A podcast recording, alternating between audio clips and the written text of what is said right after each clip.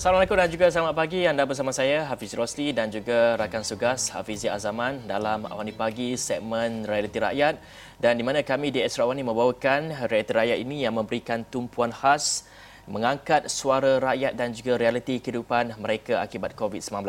Untuk rakyat anda boleh menghubungi Esra Awani dan untuk kepimpinan Esra Awani akan memberi peluang kepada setiap wakil rakyat yang anda lantik untuk menyuarakan realiti di kawasan anda. Dan ekonomi juga penting oleh itu dari sekecil-kecil usahawan mikro sehinggalah perniagaan gedung besar ini platform untuk anda suarakan isu dan inovasi yang diperlukan. Setiap masalah segala kegusaran akan kami bawakan di Astro Awani. Segmen Realiti Rakyat hari ini bermula sekarang.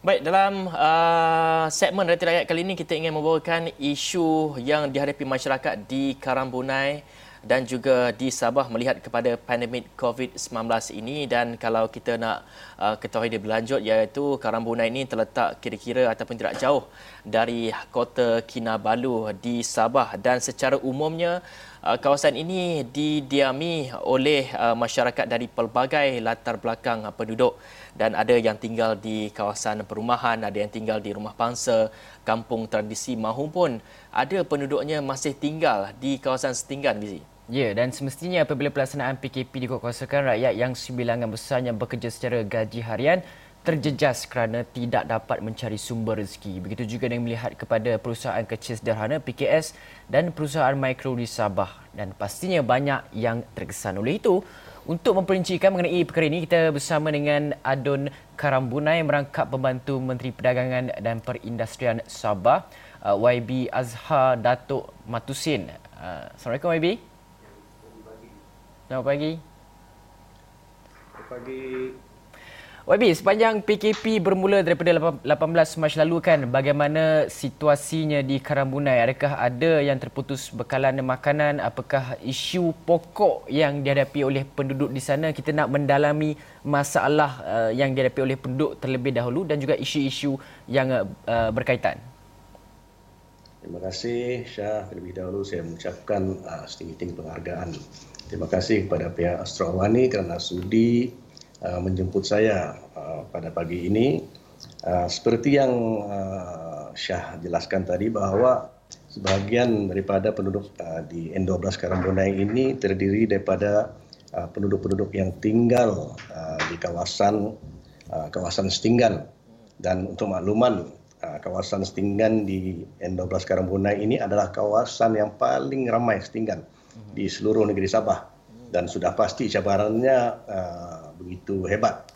Dan seawal 18 Mac apabila uh, kerajaan mengumumkan PKP fasa pertama, uh, sehari selepas itu saya telah mengarahkan uh, semua jentera dan pemimpin-pemimpin uh, pemimpin-pemimpin uh, tempatan, pemimpin-pemimpin kawasan saya untuk uh, uh, menggerakkan uh, jentera masing-masing uh, di mana kita telah mengarahkan supaya Uh, bekalan-bekalan makanan dapat di di apa ni disediakan kepada uh, rakyat ataupun penduduk yang terkesan. Terutamanya uh, rakyat yang terkesan yang hilang wang mata pencarian lantaran daripada uh, COVID-19 yang melanda di seluruh dunia ini. Dan alhamdulillah uh, setakat ini sehingga pada bulan uh, puasa bulan Ramadan yang lepas kita telah mengakikan lebih kurang sejumlah lebih 15,000 pek uh, makanan kering kepada seluruh penduduk di di kawasan saya. Dan uh, seperti yang kita maklum bahawa uh, N12 Karamunai ini adalah kawasan suburban. Suburban di mana kita tidak uh, dapat menjangkakan uh, kepadatan penduduknya di mana saya rasa ianya kita ada lebih lebih daripada 100,000 uh, penduduk.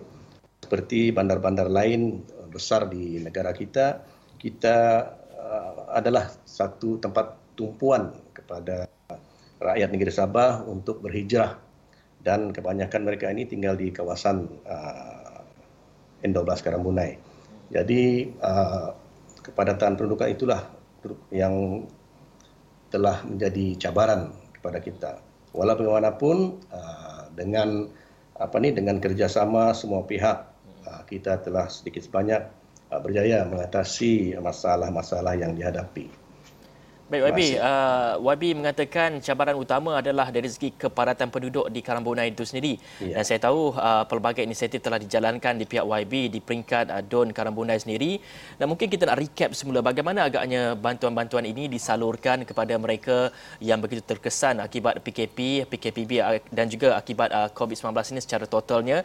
Dan juga kita ingin melihat bagaimana agaknya uh, sambutan uh, perayaan uh, ataupun sambutan Ramadan uh, di Karambunai sendiri sendiri dan juga perayaan Hari Raya Aidilfitri dan juga Pesta Keamatan uh, tempoh hari. Bagaimana agaknya kemeriahan di sana dan apa agaknya inisiatif dijalankan di pihak DON sendiri untuk membantu ataupun insentif yang disalurkan kepada rakyat di sana?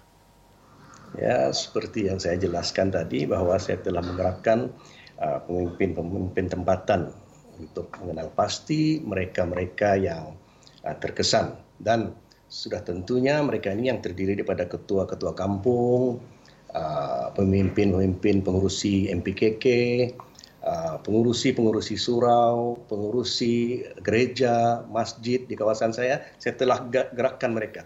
Setiap barangan yang kami kumpul, kami akan hantar kepada mereka dan merekalah yang akan mengenal pasti uh, uh, siapa yang layak. Dan uh, kita tidak uh, kita tidak um, meminta rakyat kita untuk memohon membuat permohonan. Kita hantar, kita hantar kepada Uh, pemimpin-pemimpin tempatan ini dan uh, kita biarkan mereka yang mengenal pasti uh, orang-orang yang terkesan. Dan alhamdulillah uh, setakat ini uh, secara keseluruhannya memang uh, apa ni semua pihak uh, berpuas hati. Dan saya juga ingin mengambil kesempatan ini mengucapkan uh, uh, terima kasih kepada pihak-pihak lain seperti NGO Uh, swasta dan uh, orang-orang perseorangan yang banyak membantu kita uh, dalam menggerakkan pengagihan bantuan-bantuan makanan. Bukan itu saja, malahan kita kita sedar bahawa ramai juga keluarga yang yang mempunyai bayi-bayi yang keputusan bekalan susu misalnya. Jadi untuk itu kita tubuhkan satu unit khas untuk menangani uh, masalah-masalah sedemikian. Dan uh, seperti yang uh, Syah uh, tanya tadi, uh, uh, perayaan keamatan dan uh, bulan puasa serta hari raya, bulan puasa lepas saya telah mengadakan satu program bagi maksud saya bagi apa ni uh, mengimarahkan suasana bulan puasa. Oh, maklumlah bulan puasa kali ini kita tidak dapat ke masjid, uh, tarawih terpaksa dibuat di rumah. Dan untuk itu saya telah mengadakan satu program uh, pengagihan bubur lambuk. Di mana kalau biasanya kita bubur lambuk ini kita agihkan satu tempat. Tapi kali ini kita buat di seluruh kampung. Di uh, kawasan N12 Karamunai di mana ketua-ketua kampung pengurusi pengurusi MPKK akan mengedarkan lambuk masing-masing. Kita sediakan peruntukan dan alhamdulillah uh, program ini kita akan teruskan uh, pada masa-masa akan datang dan uh, sambutannya begitu baik. Dan yang membanggakan kita adalah uh, disiplin tahap disiplin di kalangan penduduk dalam uh, dalam uh, kita mengadakan program ini amat tinggi. Penjarakan misalnya kebersihan kita uh, uh, praktikkan. Dan begitu juga uh, di peringkat Sabah negeri Sabah pula uh, uh, sambutan keamatan uh, kita buat secara online. Dan sekarang ini masih berjalan. Dan begitu juga hari raya kita seperti juga di tempat-tempat lain di seluruh Malaysia uh, masing-masing uh, mengadakan solat hari raya di rumah masing-masing dengan keluarga dan macam di tempat lain juga uh, kemeriahannya tidak kurang dan uh, apa ni tari silaturahim uh, terus di, di, di, diadakan diteruskan hmm. dan begitu juga dengan saudara-saudara kita yang bukan beragama Islam turut uh, bersama-sama mengucapkan uh, ucapan selamat hari raya dan sebagainya. Hmm. Terima kasih. Betul tu YB. Saya pun baru-baru ni tengok dekat satu laman Facebook ada pesta kamatan selalunya ada unduk ngandau dan juga sugandoi itu. Sugandoi uh, dibuat secara online atau dalam talian itu. Itu yang menariknya dan juga adaptasi normal baru dalam ketika kita menyambut perayaan. Kemeriahannya masih ada tetapi berlainan daripada tahun-tahun berikutnya uh, daripada tahun-tahun sebelum ini tetapi tradisi itu tidak kita lupakan. Tapi YB itu adalah di peringkat uh, apa kita bercerita tadi YB menyatakan bantuan diberikan kepada peringkat DUN. Tapi kita nak juga beralih kepada peringkat uh, Sabah, negeri Sabah itu sendiri. Sebagai YB sebagai pembantu Menteri Perdagangan dan juga Perindustrian Sabah, Uh, bagaimana kita tahu PKP PKPB ini banyak menjejaskan industri-industri uh, terutama sekali sektor uh, ekonomi PKS itu sendiri. Jadi kita nak melihat kepada langkah ataupun jalan-jalan keluar dalam usaha kita membuka ekonomi secara beransur-ansur tapi dalam masa yang sama juga apa idea-idea baru ataupun inovasi dan juga adaptasi normal baru yang boleh dilaksanakan di negeri Sabah itu itu sendiri dalam usaha memastikan bahawa tiada PKS ketinggalan menerima bantuan dan dalam masa yang sama mereka perniagaan mereka dapat berjalan seperti biasa seperti tempoh sebelum PKP itu uh, dan memastikan bahawa tiada PKS gulung tikar. Itu apa cerita dia YB Okey. Uh, seperti yang kita sedia maklum bahawa pada peringkat permulaan uh, PKP ini di diadakan hampir semua perniagaan terpaksa diberhentikan. Mm-hmm. Tapi dalam pada itu uh, saya sebagai pembantu menteri yang bertanggungjawab ke atas uh, keusahawanan, mm-hmm. uh, saya uh, bersama-sama rakan-rakan dalam kementerian telah apa ni um, mengadakan beberapa program. Salah satunya adalah program usahawan bangkit program usahawan bangkit ini adalah hasil kerjasama di antara uh, uh, SETCO ataupun hmm. Perbadanan Ekonomi uh, Negeri Sabah dengan kerjasama PKNS hmm. di mana usahawan program usahawan bangkit ini adalah kita melatih uh, usahawan-usahawan kita terutamanya dalam uh, yang dalam apa ni peringkat uh, IKS uh, mengadakan uh, kursus perniagaan secara online dan ianya telah diadakan uh, sebanyak dua kali pada bulan Mei lepas iaitu pada bulan puasa lah.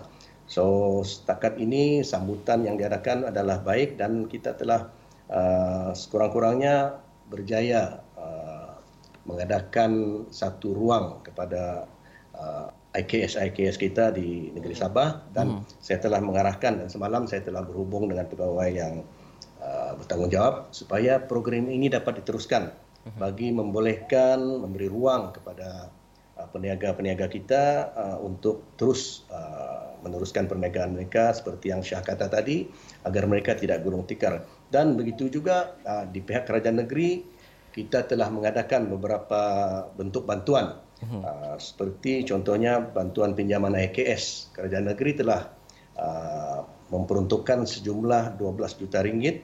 Uh, dan uh, Uh, jumlah ini telah diletakkan di Sabah Credit Corporation, sebuah agensi uh, kerajaan negeri Sabah, uh, 12 juta ringgit. Dan on top of that, Sabah Credit Corporation sendiri telah menambah sebanyak 38 juta lagi untuk di apa ni di agih-agihkan maksudnya dalam bentuk pinjaman kepada uh, kepada peniaga-peniaga kita dan uh, interest ataupun faedah yang dikenakan adalah serendah 3.5%. Dan selain daripada itu, kerajaan negeri juga telah uh, mengadakan geran-geran untuk membantu IKS IKS kita untuk digunakan uh, bagi tujuan untuk membeli mesin-mesin perniagaan ataupun untuk upgrade perniagaan mereka uh, ke tahap yang lebih tinggi dan ini disalurkan melalui jabatan uh, Uh, pembangunan perindustrian ataupun kita kenali sebagai DIDR di sini. Dan selain daripada itu, kita juga uh, melalui uh, Sabah Credit Corporation mengadakan satu skim pinjaman mikro. Mikro uh, sejumlah 40 juta ringgit telah disediakan hmm. untuk tujuan ini dan uh, faedah yang dikenakan adalah uh, serendah 12%. So, saya berharap agar uh, uh, apa ni peniaga-peniaga kita uh, dapat mengambil uh, peluang ini untuk uh, memastikan bahawa uh, kesinambungan uh, perniagaan mereka itu uh, berterusan dan sama-sama kita apa ni uh, berdoakanlah bukan sahaja negeri Sabah malahan di seluruh Malaysia supaya uh, peniaga-peniaga IKS ini dapat uh, meneruskan perniagaan mereka kerana kita sedar bahawa uh, sebahagian besar daripada ekonomi negara kita adalah uh, sumbang oleh uh, IKS ini. YB, hmm. kalau sebelum kita nak berhenti rehat seketika YB, mungkin satu soalan saya nak tanya kepada kepada YB. Uh, daripada insentif yang YB uh, nyatakan sebentar tadi, mungkin YB ingin kongsi juga dari segi statistik ataupun data berapa banyak IKS ataupun PKS ini telah pun dibantu di seluruh negeri Sabah ini. Okey. Uh, mungkin saya tidak dapat tentukan pada masa ini tapi sekarang ini dia, dia sedang ongoing hmm. ongoing dan uh, kita telah mengeluarkan juga dan saya sendiri yang yang yang datang kepada saya sendiri pun memang ramai hmm. dan uh, alhamdulillah uh, saya yakin uh, ramai yang dapat uh, apa ni dapat manfaat daripada uh, apa ni uh, skim-skim yang skim-skim yang kita adakan dan uh, insyaallah sekiranya uh, uh, benda ini uh, dapat uh, satu apa ni uh, dapat bantu dan saya tidak saya tidak apa ni saya tidak ada I'm not hesitate lah untuk mencadangkan kepada kerajaan negeri uh, supaya bantuan ini dapat di, di apa ni diteruskan dan hmm. mungkin ditambah lagi lah okay. supaya ianya dapat uh, apa ni meliputi ke semua uh, penduduk uh, di Sabah ini. Okey, baiklah. YB jangan ke mana-mana kerana kita banyak lagi nak bincangkan sebagai contoh pelan pemulihan ekonomi jangka pendek untuk tempoh Jun hingga Disember 2020 akan uh, dibentangkan tidak lama lagi dan kita nak melihat kepada idea dan juga inovasi serta pendapat yang boleh dilontarkan ke dalam pelan tersebut sebentar lagi. Justru itu kita nak berehat dahulu seketika kembali selepas ini.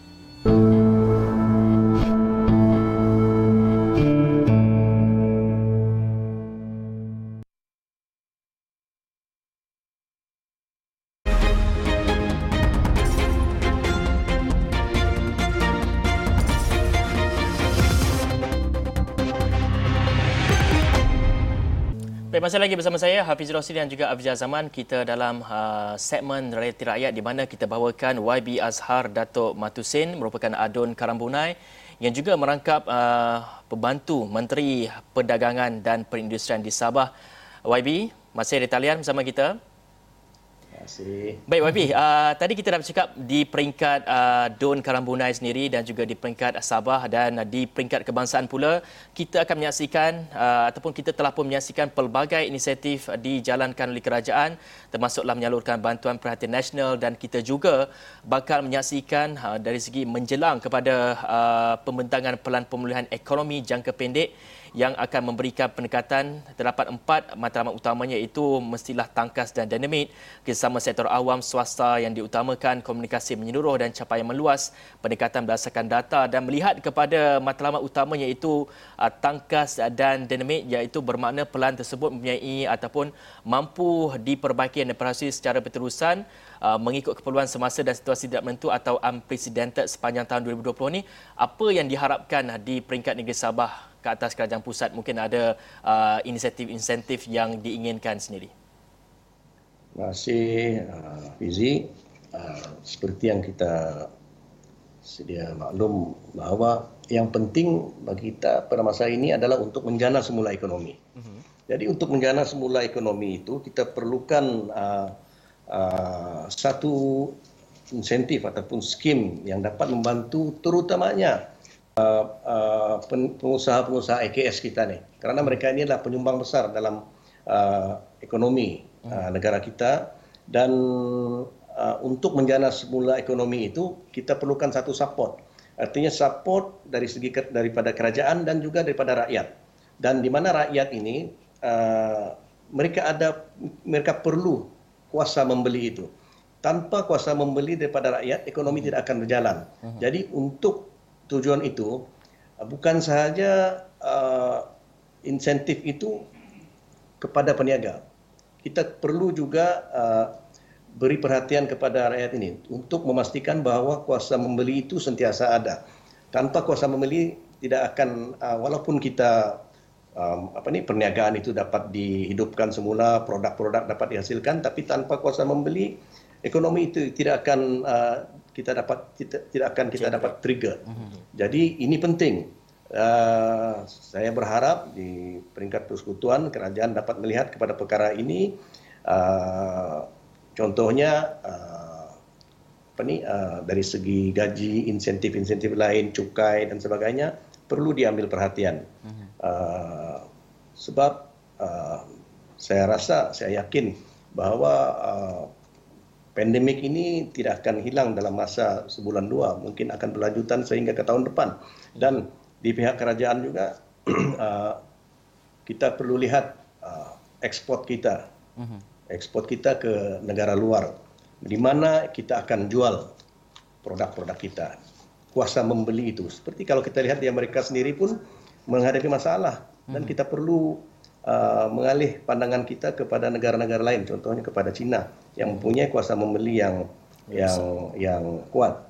Dan kalau kita lihat di sekitar sendiri pun masih belum berapa uh, apa ni belum begitu stabil. So yang penting uh, kuasa membeli di peringkat uh, di peringkat rakyat kita. Hmm.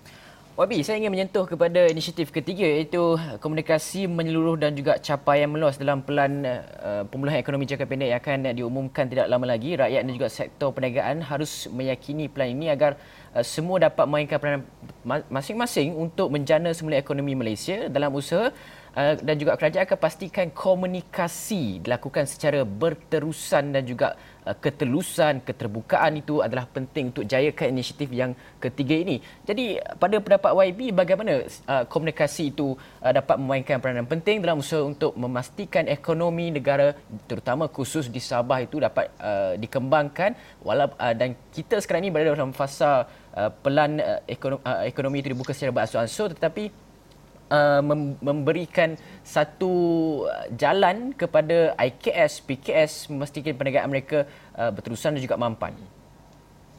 Uh, Fiz, uh, Fizi, uh, ya. maaf, uh, saya kurang faham. Maksudnya komunikasi dari segi apa itu? Komunikasi dari segi macam uh, keluasan capaian internet, uh, komunikasi secara oh, menyeluruh men, uh, mencapai keseluruhan di negeri Sabah itu uh, okay. dalam usaha bukan saja kepada rakyat tapi juga kepada perniagaan-perniagaan tu. Ya, saya melihat perkara ini secara menyeluruh. Ha? Secara menyeluruh, kalau di negeri Sabah ini, mungkin kalau di bandar-bandar besar seperti Kota Kinabalu, Sandakan, Tawau, uh, mungkin benda ini boleh boleh dilaksanakan dengan baik. Tapi uh, saya amat risau dengan kawasan-kawasan uh, luar bandar, uh, contohnya di kawasan pedalaman, di mana uh, infrastruktur ataupun capaian uh, internet ini masih masih terlalu jauh ketinggalan. Mhm. Bukan saja dari segi perniagaan. Kalau kita ambil contoh dari segi uh, pendidikan, contohnya saya sentuh sedikit lah ya. Mhm. Contohnya uh, bila PKP ini di, diadakan, uh, pihak sekolah contohnya paksa mengadakan uh, uh, pembelajaran secara online. Tapi masalahnya ada hmm. dua masalah yang timbul di sini. Hmm. Mungkin kita boleh relate dengan perniagaan lah. Yeah. Satu adalah capaian internet itu sendiri. Ya belum uh, meluas di negeri Sabah ini dan kedua uh, infrastruktur ataupun uh, dipanggil apa dipanggil uh, hardware. Hmm. Uh, jumlah penduduk yang memiliki komputer riba misalnya masih terlalu jauh ketinggalan hmm. di Sabah dan perkara ini memang sudah lama kita kita alami masalah ini dan contohnya anak-anak sekolah kita sendiri uh, bermasalah tidak dapat mengikuti pelajaran dengan berkesan dan begitu juga kalau kita lihat dari segi perniagaan perniaga-perniaga kecil uh, di Sabah ini masih jauh ketinggalan dari segi itu uh-huh. contohnya kita kalau di Sabah ini kita ada satu uh, pasar raya kita panggil tamu uh-huh. tamu ini uh, peniaga-peniaganya memang uh, bukan peka bukan peka apa ni IT dan mungkin agak sukar bagi mereka lah so satu uh, usaha perlu di, di diadakan agar uh, satu bantuan dari segi uh, infrastruktur perlu diadakan dan capaian internet itu sendiri di di negeri Sabah ini. Sabah ini luas. Hmm. Sabah Dalam... ini seluas seluas uh, separuh daripada Semenanjung saya rasa. Hmm. Dalam erti kata lain uh, peralihan kepada ekonomi digital yang sekarang ini semakin mendapat uh, tempat yang meluas ketika pandemik COVID-19 ini agak sukar untuk memang. dilaksanakan lah kan? Ya, kesedaran tu memang ada. Hmm. Kesedaran tu memang ada tetapi tidak menyeluruh. Uh, masih ramai yang kita di, di sini ini masih uh, jauh ketinggalan dari segi itu. Dan saya harap uh, pihak kerajaan terutamanya uh, uh, MC-MC ya hmm. dapat uh, melihat perkara ini dan perkara ini bukan baru dari dulu lagi. Hmm. Sebelum ini beberapa tahun dulu lagi. Hmm. Baik, itu Mungkin dia besar harapan hmm. daripada YB Azhar, hmm. Dato' Matusin hmm. melihat kepada dari segi capaian internet dan juga dari segi insentif-insentif uh, untuk kita membantu uh, PKS yang menjadi tulang belakang ekonomi negara pada ketika ini. Dan untuk itu terima kasih uh, YB Azhar merupakan uh, adun Karambunai yang juga merangkap pembantu Menteri Perdagangan dan Pendudukan Sabah yang banyak berkongsi mengenai masalah isu di Sabah dan juga di Karambunai dan juga apa agaknya insentif-insentif yang wajib wajar dipertimbangkan oleh kerajaan melihat kepada uh, pelan pemulihan uh, nanti. Dan untuk itu uh, Uni Pagi segmen Rakyat Rakyat berakhir di sini. Saya Hafiz Rosli. Saya Hafiz Azaman Assalamualaikum. Samjadra